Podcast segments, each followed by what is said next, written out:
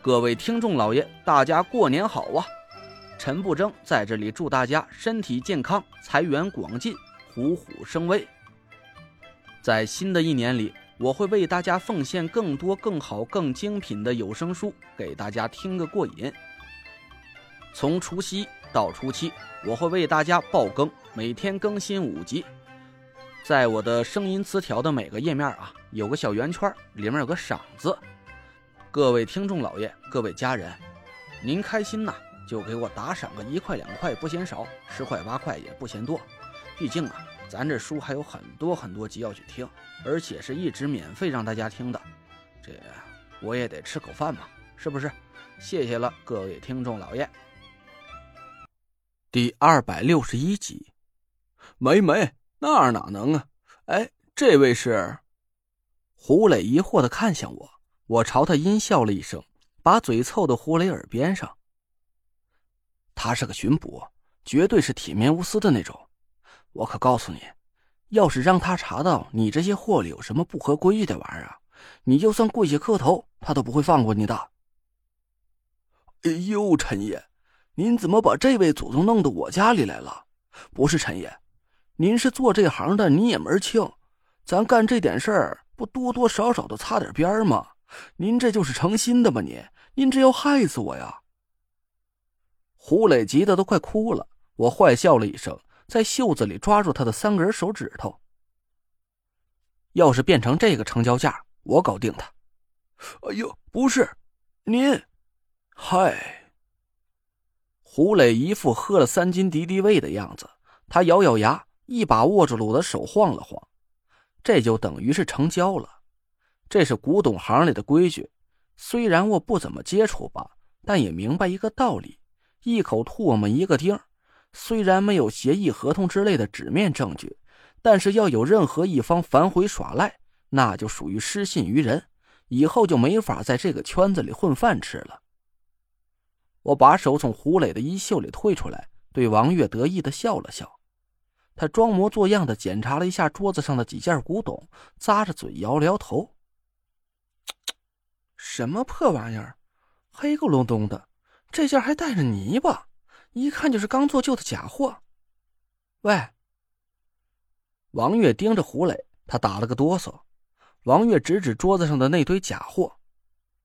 我问你，这些东西是古董文物还是仿古工艺品？啊啊啊！仿仿仿的，都是些不值钱的赝品。我这就是点自己批发来的工艺品，不值钱，不值钱。胡磊吓得赶紧连声解释，我忍着笑替他说了几句好话。王月这才点点头，不说话了。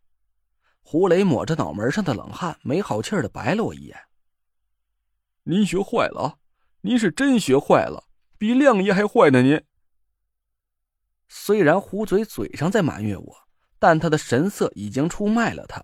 那家伙眉飞色舞的，看起来这笔生意啊也没少赚。不过我倒是不太在乎，这批货的成色很好，要是都是真货的话，我赚的绝对不比胡磊少。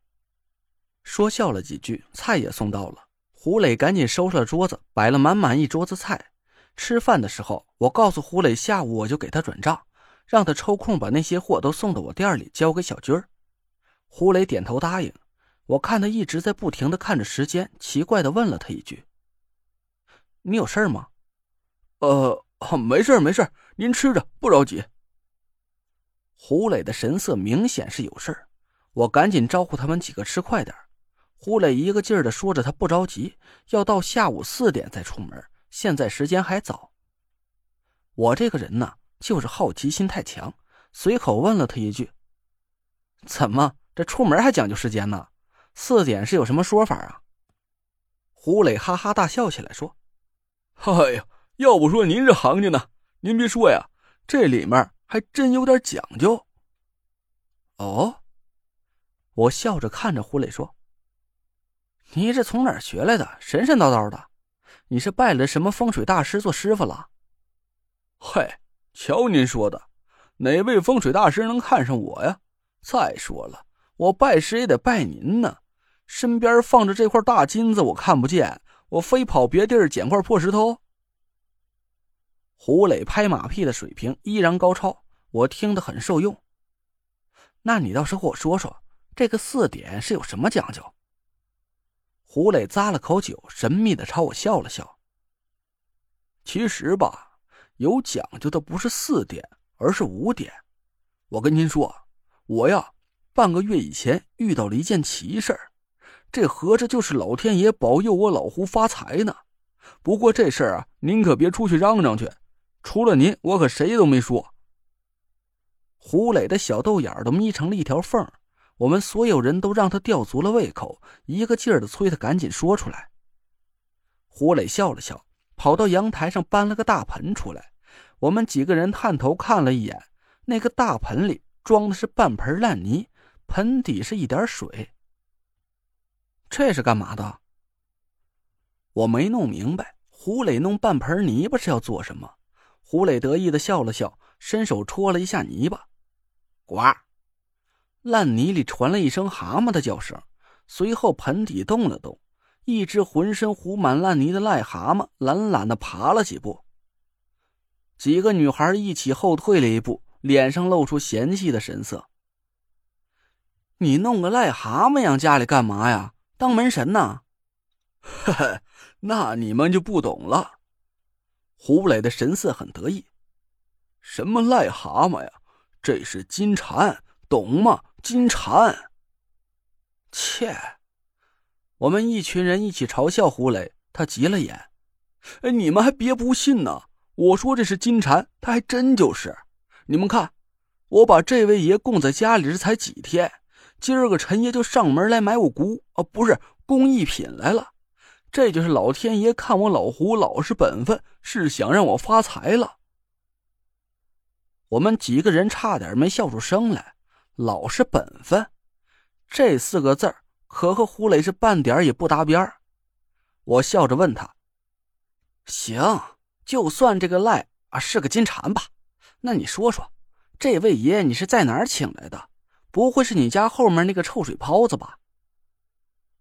胡磊神神秘秘的摆了摆手指头，那模样是真够欠揍的。这位爷呀，是我钓上来的。钓的，嗯，约摸着半个来月以前吧。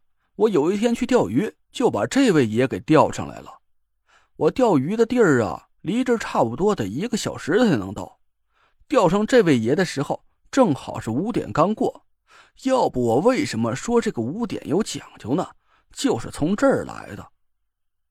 胡磊说的是有鼻子有眼儿的，我好奇的看着那金蝉一眼，也没觉得它和其他癞蛤蟆有什么不一样。传说中的金蝉是三条腿的，可这只癞蛤蟆明明就是四条腿而且浑身都糊满了恶心的烂泥，不仔细看根本就看不见盆子里还有这么个玩意儿。我又问胡磊：“你钓鱼的时候，这玩意儿就咬钩被你钓上来了？”“不是。”胡磊摇摇头说：“我那天是走着走着，脑子有点迷糊，好像是走错地儿了。那就不是我平时钓鱼的地方。可我看那边又有浅滩又有气泡的，寻思着应该能有鱼，就随手啊抛了一竿。哎，您还别说，下竿以后没多久，嘿！”还真就有鱼咬钩了。胡磊越说越兴奋，喝了口酒，有滋有味的咂着嘴。我正听得起劲儿呢，他却不紧不慢的又吃了几口菜，气得我真想揍他一顿。我看有鱼咬钩了，就把鱼竿往回这么一收，哎，您猜怎么着？我眼珠子一瞪，都快要暴走了。胡磊耍了我一下，得意的哈哈笑了几声。嘿嘿，得嘞，不逗您了。我把这杆收了一下，就觉得手上很沉，看起来呀是有条大鱼咬钩了。我就来回溜了几分钟，最后啊把这杆往上一收，嘿，一条这么大个的红鲤鱼，足有个七八斤沉呐。我白了他一眼，这和那癞蛤蟆有什么关系啊？胡磊笑了笑，神色神神秘秘的。陈爷，您听说过金蝉报礼吗？